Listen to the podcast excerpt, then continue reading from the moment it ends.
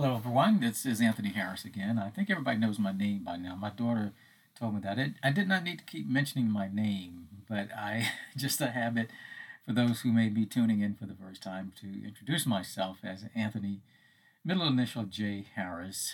And last episode, I was sharing some stories about my life uh, in Commerce, Texas, where I lived and worked for 25, 30 years. Really enjoyed living in that town and shared some stories about some incidents of racism and how I dealt with that. And that was that was one of those times when I was in in commerce and, and I had flashbacks to living in Mississippi. Because moving from Hattiesburg, Mississippi to Commerce, Texas, and in some respects, I guess I was a little naive thinking that uh, moving to another college town was going to be uh, more progressive and maybe more, uh, just a more place that I would like to live that would fit with my values and my family values. And in some respects, commerce did represent that. And before I really get into, uh, there was a story that I wanted to share with you, but failed to mention it in the previous episode. I want to get to that in just a moment. But before I do that, I, I really need to say one more time uh, we're about two weeks before the election on November 3rd. And as I usually like to do, is to encourage you to make sure you vote. Uh, if you early vote, go on. If, if you prefer to early vote, please do that. If you want to vote by mail, figure out what the rules are for your particular location and do that. No matter what it takes, you have to vote because this election means so much to this country. It means so much to our community. And if you've been paying attention the last four years, you will certainly recognize and and hopefully you will uh, see the chaos and the nightmares that have been going on in our country, the divisiveness and the just a breakdown in, in so many of the institutions uh, uh, that have sort of kept this country together. And I think those those institutions and the the guardrails that have been up to protect those institutions are in peril right now. And if we aren't careful, we could see those guardrails go away. So I want to um, encourage you, beg, grovel, whatever I have to do. Please go vote. Either early vote or vote on the day of. My wife and I voted the first day we were able to early vote here in Montgomery County, Texas. And the line was long, but we got through it. I think wherever we I've heard people talk about wherever they voted, the lines have been long, but people's resolve is is stronger than any kind of uh, concern or fears about being in a long line. But I want to go now back to a story that I failed to mention uh, in my talk about commerce, and it involved my daughter Ashley. And Ashley was in daycare. I worked my wife worked outside the home, so we, we needed daycare, and we found a really, really marvelous person, uh, Miss Janine Talley, to take care of our kids, and, and we just had so much trust and faith in her. Our routine was when Ashley would go to um, the preschool on campus, I would pick her up and take her to Mrs. Talley's for uh, for the rest of the evening until uh, work was finished. On this one particular day, I went to pick her up from from preschool to take her to daycare, and and Ashley's countenance was low. She was not in a very happy mood. She, in fact, she was she was pretty silent. She was not as excited to see me as she would normally be. We would always greet each other with a big hug, and we would talk about how how her day went and how it was going. And she was always so engaging and very talkative uh, when when I would take her to uh, to daycare. But on this particular day, as I said, she was not doing any of that, and, I tried to coax out of her what what's going on, and she didn't want to talk about it. So when we got home that evening, uh, she she finally asked. I finally asked her, "Sweetheart, why? What, what was wrong with you today? Why didn't you want to talk?" And she finally admitted. She said, "Dad, I don't want to be black anymore." Now, my wife was standing next to me, and she gave me that look like, okay, you're the civil rights guy. You better handle this one. And it really, it really stunned me and hurt me that she would say that. But this is a child who's like five years old, five, five or six years old. And the only thing that she could see in her little mind was that one of her best friends, a little white kid, who told her that he did not want to play with her anymore because he doesn't like black people, or was told that he should not play with black people. And that hurt her because again, this this young guy was was was her playmate. They went to daycare together. They just they really were were were really good pals, if you will, at that age. And it just it just broke her heart. And I could see that little those clouds of doubt starting to form in her in her mind that that doubt about who she is as a as a black child. I could see her starting to have some self-loathing and some self self-hatred, if you will, because she she did not want to be black because to do so would mean that she would lose uh, the companionship and the friendship of her her friend. So I had to really dig down deep inside and figure out how do I react to this. You know, I this is a this is a very teachable moment. It's a poignant moment. It's a critical moment in my child's life, and I need to be able to handle this in a way that's going to uh, strengthen her uh, self-esteem and and not allow her to get wrapped up in someone else's um, negative racist th- thoughts about her. So I, I, had this this this conversation with her about, you know, sweetheart, you, you have beautiful beautiful brown skin, and God made you that way. God made all of us so different. We all have different hair. We have different noses. We have different eyes.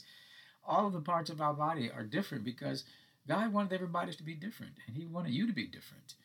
And and beside, it's not what's on the outside that God likes. It's what's on the inside. And the inside is is you're a friendly person, you are a loving person, you're fun, you're funny, you're smart. You all those things are what's on the inside. And that's what your your family, your parents, your your brothers, your sisters, your grandparents, and and that's what God likes about you. That's what God appreciates about you. The fact that you have these these great qualities and if and if this little guy doesn't want to be your friend, that's his loss. That's that's his loss because what he's losing is a is a really good friend.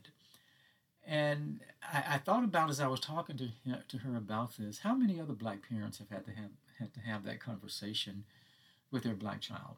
And I discovered later that quite a few black parents have had to have, have had to have that talk with their black child, whether it's a um, boy or girl. And because in in that environment where kids can just say some things because they are parroting what they've heard from their parents and they they start to internalize those things, and before you know it, you you got some problems there. So I, I just felt it was very, very important to to head this off at the pass and, and not let it get any further. And I think I was successful with that because she understood that, um, again, it's what's on the inside that really counts. And, and, and after I spent that time with her, I could tell she was getting better. She was she had stopped crying and and she skipped down the hallway to her bedroom to go play with her dolls. And and that's when my wife and I realized that one of the things that we needed to do was to reinforce in our children the the pride in their heritage and the pride in their in their blackness. So uh, from that point on, we we surrounded our children with with black dolls and black oriented toys, and we hung a lot of black art on our walls because I wanted my children to see very uh, much that they could that they that the strength and the beauty of being black, uh, whether it's through a doll or through a, a painting or through a book or through poetry, whatever it happens to be. That's something we intentionally did to make sure that our children uh, did not allow that, that racist thought about they are not good enough because of their race.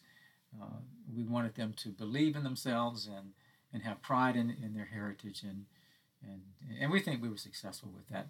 Now, an outgrowth of that, years later, after Ashley became an adult, I had that thought in my head. I said, you know, again, there are so many parents who've had to have that talk, and I just wonder how they have handled that.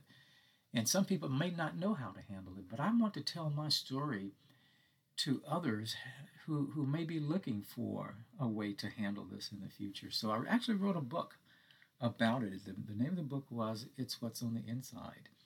And it's a very good uh, good story. It's a, ch- it's a children's book with illustrations.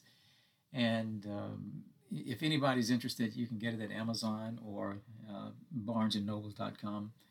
It's what's on the inside. And it was a very, very important part in her life and a very important part of my life.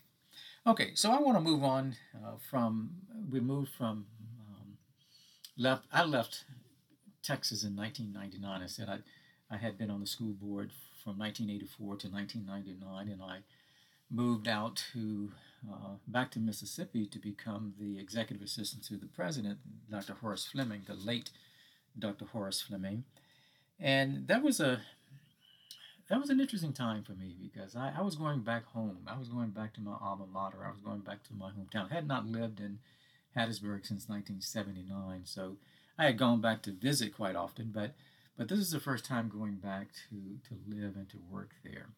And, and that was a, very it was a short time I spent there. I only spent about three years there at Southern Mississippi, and partly because my my boss, Dr. Horace Fleming, was basically fired and the board gave him a all the presidents in, in Mississippi had a basically a four-year contract. And after his fourth year was up, they refused to extend his contract beyond the fourth year. They offered him a one-year contract, and of course, Dr. Fleming has so much integrity. He just said, "You cannot lead with a one-year contract." So I declined that that offer. So he ended up going back to Mercer University, where he was he served as provost and went back to that position.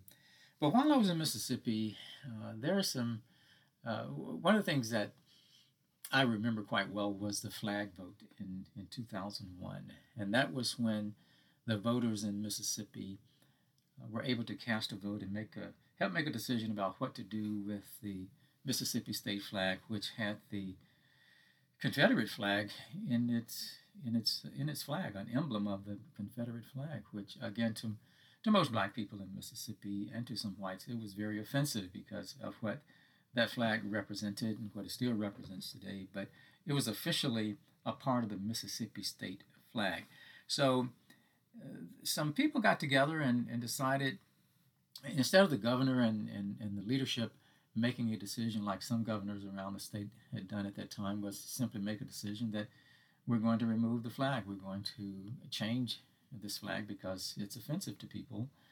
Well, the governor of, of Mississippi and the Speaker of the House and the uh, Lieutenant Governor, who are the most powerful people in state government, they decided they didn't want to. They didn't want to make that decision.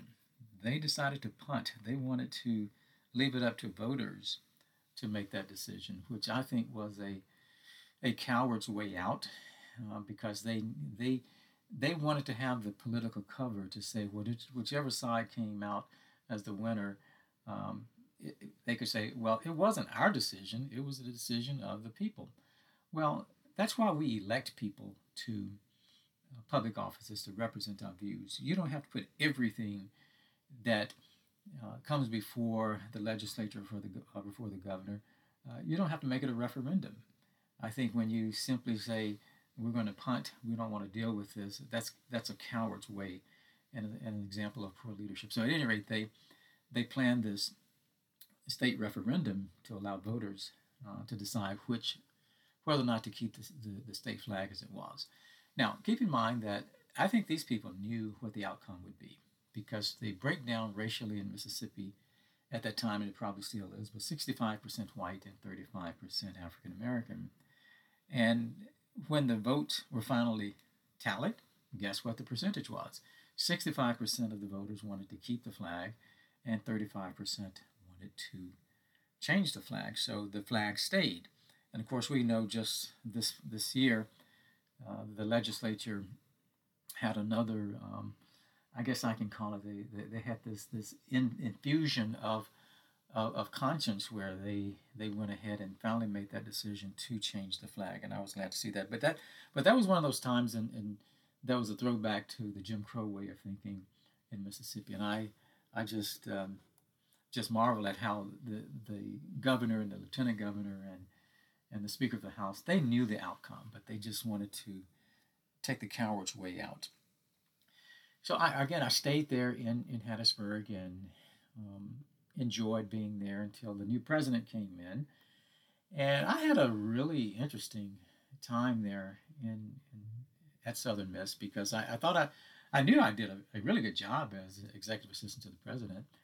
And um, part of my job when, when they had a search for, for Dr. Fleming's replacement, my job, in fact, the members of the Board of Trustees asked me to take each candidate to their various discussions with, with different constituent groups. And I felt honored that they thought enough of me to, to do that when I was with each of the candidates. There were four candidates who came to campus. I told each of them that I wish you well, and if you are the person who is hired, I look forward to working with you. And each person uh, said they, you know, they sort of reciprocate and say, you know, think I, I would look forward to look to working with you as well. Well, as it turns out, that wasn't quite the way it worked because the person who got the job was an inside person, and one of his first, um, and, and he had told me, he said, "Yeah, Anthony, I've heard really good things about you, and I look forward to working with you, et cetera, et cetera, et cetera."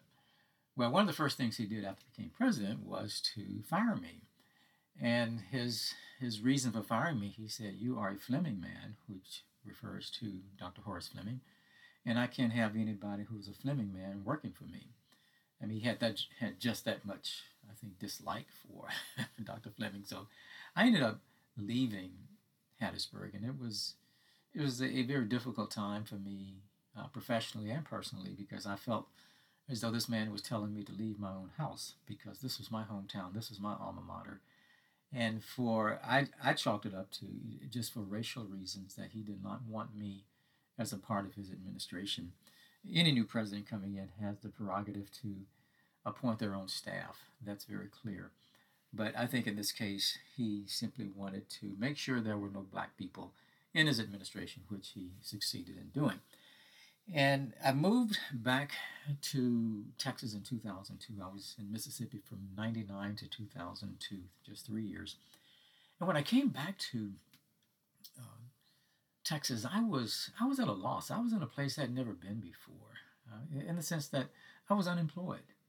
I had never in my life, um, since I was a teenager, I had never been unemployed. I had never been fired from a job. In fact, every job I that I had taken as a professional, I didn't really seek out that job. People recruited me. People asked me to apply. I went through a search process in many of those cases, but it was clear they wanted me for the position, whether it's an administrative position or a faculty position. I felt that this was, it, it was just, it represented my, um, my commitment to professionalism and my leadership and all of those things. And, and, and but when I, left southern Mississippi and, and came back to Hattiesburg, I again was unemployed and just wondering, what am I going to do here? I was, again, I was in a, I was lost. I'd never been down this road before. I didn't know, I didn't have a frame of reference. How do you, how do you recover from something like this emotionally and psychologically and financially? How do you, how do you deal with that? And that was, that was a tough, tough time for me. And it was also a time when I, I had to, uh, it, it, was a very spiritual time for me, uh, quite a spiritual time for me, because as I said earlier, my career up to that point had been, I would say, is equivalent to being on the mountaintop. Uh, I was being sought out. I was being recruited to work in various positions at different universities and felt honored and humbled by that, quite honestly and and that was the equivalent of being on the mountaintop not in an egotistical kind of way but just in a reaffirming way that i was i was doing something that uh, that people thought was being done quite well but coming back to texas it was like going down in the valley I, I was down in a place in the valley that i'd never been before and and i didn't know how to handle that uh, I, I would i would again as a spiritual time and i would pray and say god you know why why is this happening to me you know, I'm trying to be a good person. I'm trying to be a good Christian. I'm trying to do all the things that you want me to do. I'm tithing. I'm doing all the things, but I, I couldn't even get a job um, in the public schools as a as a as a substitute teacher. I would go to the unemployment office, and I'm sitting in this room with people who probably had, some of them probably didn't have a high school education. I am sitting there with a doctorate degree.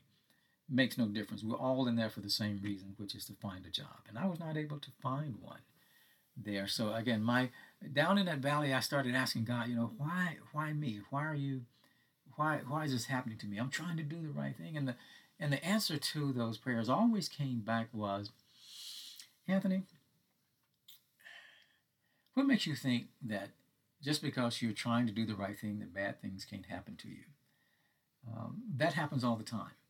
Uh, you've been on the mountaintop for a long time. Now you need to have a taste of the valley so you can appreciate those times when other people are in the valley and when and when you're on that mountaintop you can have a better appreciation for being up there as well so I, I took that to to mean that that things were going to be okay that there was a there was a purpose and there was a meaning and there was a reason that I was going through all of this. I didn't realize it all at the, at the at the moment it was going on, but it certainly was something that I had to, you know, God just said, you know, what makes you think that just because you're doing good things that bad things can't happen to you? You're, you're supposed to do those things anyway. You're supposed to tithe. You're supposed to be a good person and all of those things.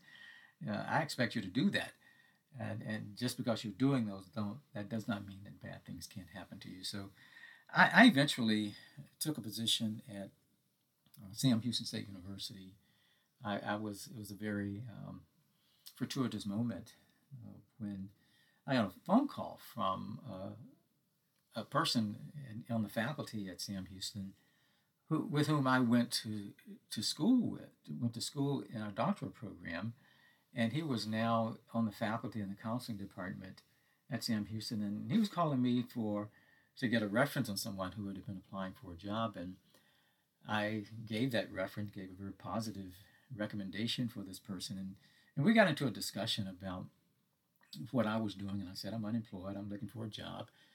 And he said, Would you be interested in coming to work here? I said, Well, I don't really want to take this person's place. That wouldn't be ethical on my part to want to apply for a job that that somebody else is applying for and has used me for as a reference. But he said, no, just send me your resume. Send me your vita anyway. So I sent it to him. And he shared it with the, the chair of the department and, and the dean. As it turned out, the dean knew me, knew of me, but did not know me. I did not know her. But she happened to have been from Commerce. Um, that's where she was raised, and I think her mom was still there. And I was in the newspaper all the time, on the school board, and other things that I was doing. And she basically said, if Anthony Harris wants to come work here, uh, we'll find a place for him. So I was very grateful to, to, Dr. Genevieve Brown, who was Dean of the College of Education, and to, to Dr. Rick Bruhn, who was the faculty colleague who, who called me. And I was there for five years, and um, I won't say those were the best five years of my professional life. I was there as a faculty member, and uh, for the most part, enjoyed being there. But when the opportunity came to uh, go to Mercer University in um, 2008. I, I jumped at that because Dr. Horace Fleming, who had been the president of Southern Miss when I was his executive assistant, as I said earlier, he had moved back to Mercer and he called me one day and asked if I would be interested in this faculty position for a new doctoral program that they were starting at Mercer he said, Anthony, this will be right down your alley. It was a PhD program in higher ed leadership. Of course, I had all that higher ed leadership experience, executive leadership experience. So I said, sure, I'd be happy to apply for it. I applied for it and felt good about it. And um, I was invited for an interview, flew to Atlanta, interviewed with the search committee, interviewed with some students and some other people there on campus. And I, I just felt, okay, this, this is all the signs are, are pointing in a positive direction. So I got a call from the dean of the College of Ed who said, "We're ready to offer you a position." I said, "Great, I'm listening." And he made the the salary offer, and I was waiting for him to say, um, "I'm just kidding," but he wasn't kidding. it was the salary was so. I would have had to take a significant cut in salary to leave um, Sam Houston to go to Mercer. So I said, I really can't at this point afford to um, take that big of a pay cut. And I said, well, when the when your budget improves and you still want me, let's talk again. And we said, okay. Then uh, about three weeks later, I got another call from Dr. Fleming who says, you know, has the dean been in touch with you? I said, no. He said, you'll hear from him in a few minutes. And about 10 minutes later, the dean calls and he said, we're ready to make another offer. And I said, I'm listening. And this offer was still not what I wanted it to be, but it was much, it was a huge improvement over what they offered me the first time. So I took the offer, moved to, uh, moved to Georgia, moved to Atlanta. Uh, Mercer University, if you don't know about it, it's a private institution that started out as a Baptist institution, but is is is considers itself now a liberal arts college. And the program, their main campus is in Macon, Georgia, but the program where I taught was in, in Atlanta. So that's where I spent most of my time there in Atlanta. And I really enjoyed living in the city and really enjoyed uh, being a part of the, the culture and taking in and absorbing all of the culture of that Atlanta has to offer. One of the first things that I noticed when I went to Atlanta was again 2008, and this was the first election for Barack Obama, and we went to vote. And I went into the voting arena where where this was taking place, and and I was just awestruck by the number of black people I saw in this room, the number of black people voting, and the number of black people in charge of the voting process. And I had come from small town Mississippi, small town Texas, and that just wasn't the the image. That just wasn't the the uh, the optics that we we had back then. But going to Atlanta to see all of this was very very affirming to me. To say, you know, I, am really in a city where where black people are are doing great things. They're in charge and and they are just really doing a, a wonderful job here. So that was just. Uh, um, uh, I, it, it, was a great time for me to experience Atlanta and, uh, initially, and then to be a part of that uh, wave of voters who brought Barack Obama to the presidency. Uh, there, there, are a couple of things that, that happened in Atlanta. As much as it was a a progressive city, and still is a progressive progressive city, as people would tell me, and I found it to be true. There is Atlanta, and then there's the rest of Georgia. Uh, Atlanta is a progressive city, but outside of Atlanta, you don't see much uh, indication of it being progressive. It's very conservative. But a couple of things happened while I was there that reminded me that even a city like Atlanta, Gwinnett County, or DeKalb County, wherever I was living, they still have some issues of race. And I, I, I had I encountered them, and and one was kind of minor, but the other one was major. Let me just share those with you. Um, I was a member of a gym called LA Fitness, and really enjoyed being in that gym. Met lots of great people and nice people, and um, the gym closed down for probably a month or so to for renovations. And for those of us who love being in the gym, it was we had withdrawal symptoms, and we just was really anxious for this gym to reopen. And when it finally reopened, I went in and they had made some improvements. But one of the things that I noticed, there were murals, paintings on the walls. And these were huge murals of people in, in different motions and exercising, uh, racquetball and bicycle riding, basketball, just, just some action photos that were blown up into mural size to be, to be hung on the wall.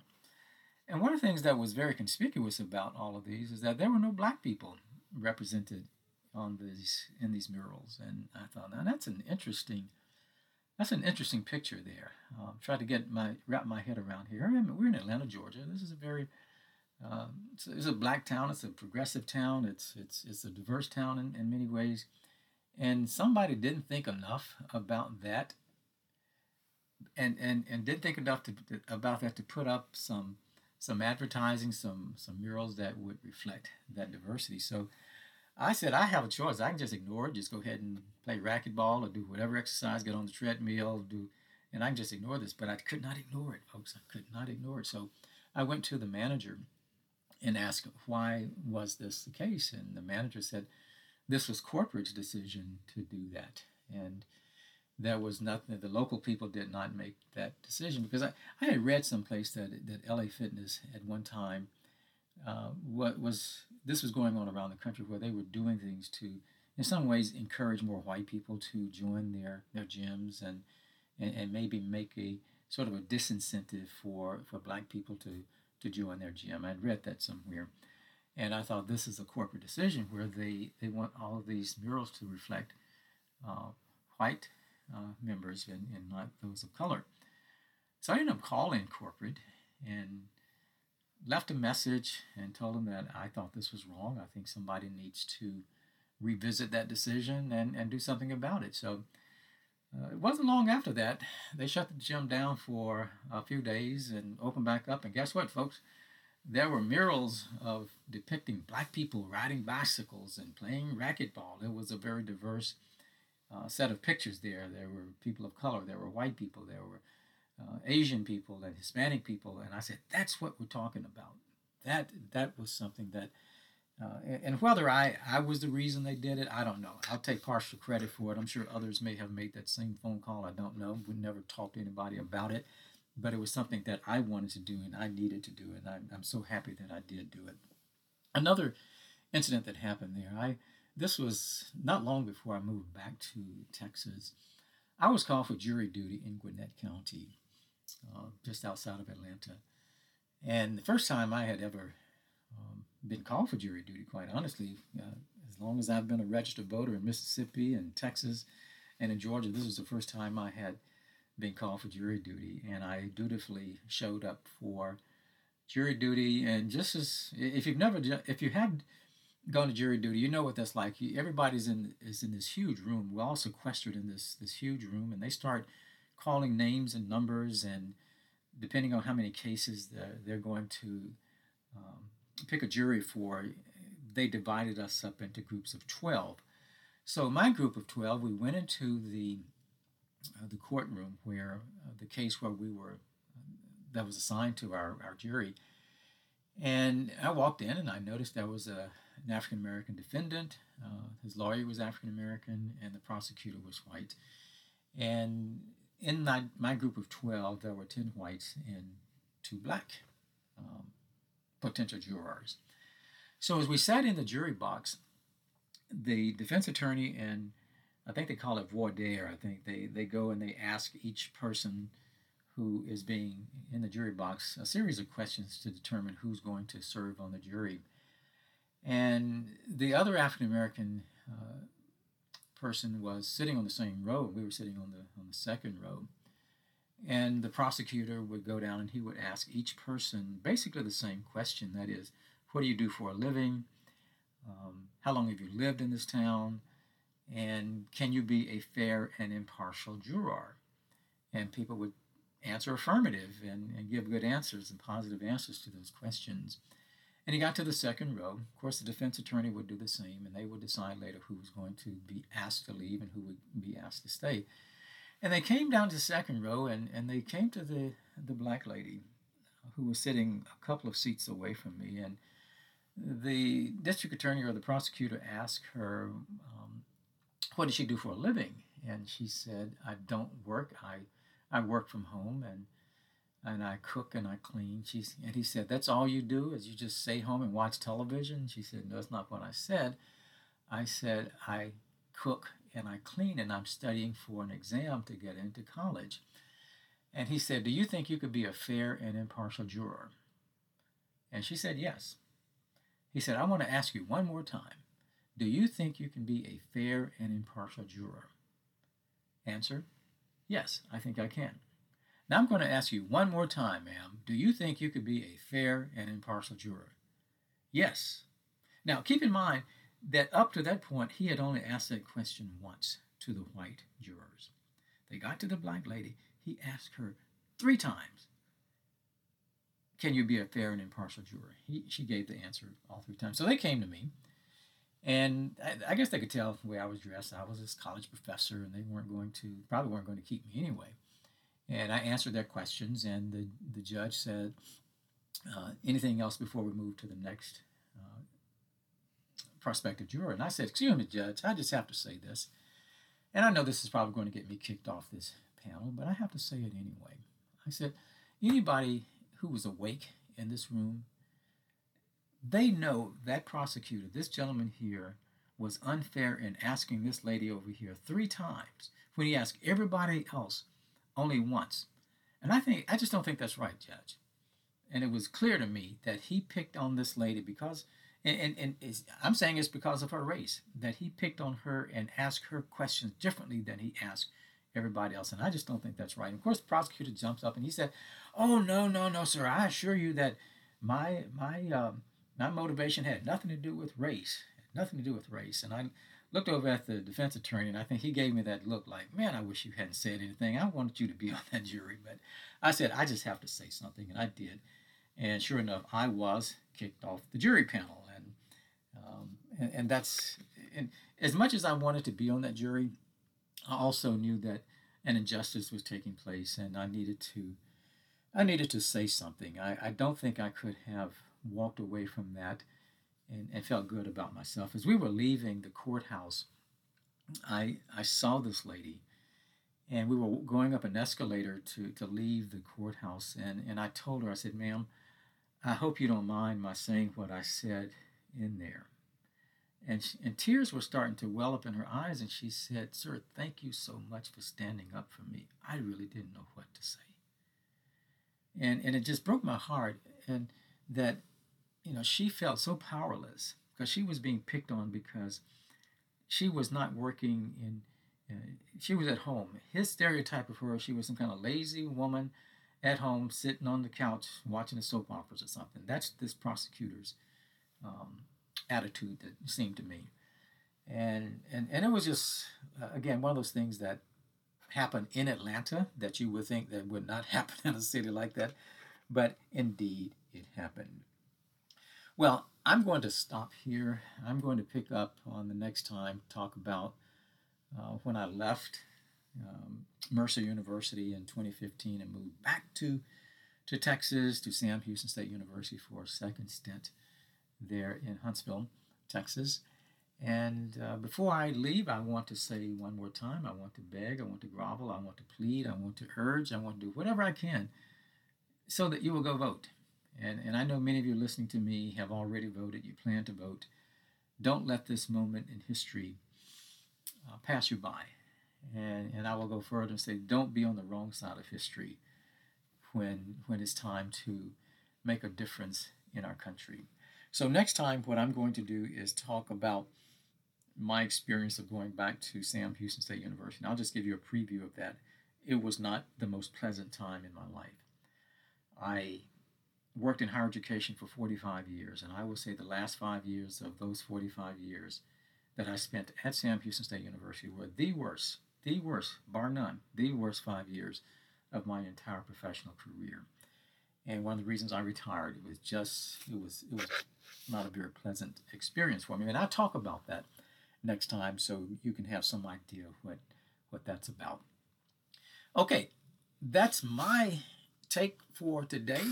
Uh, and I'm just going to bid everybody a farewell. Stay safe out there and use your mask. Uh, this pandemic is is very serious, folks, and you know just as much as I want you to vote, I want you to be safe. I want you to wear your mask, take care of yourself. I've had family members who have been affected by COVID nineteen, and and I think they'll be the first to tell you that uh, it's nothing to play with. It's very serious. Despite Donald Trump and others who say mask wearing is not is not necessary and that it's we've turned the corner on and all that silliness. Don't believe that. This is a very serious illness, a very serious infection and virus. So uh, heed the warnings and be safe out there. Okay, that's it. We'll see you next time. Goodbye.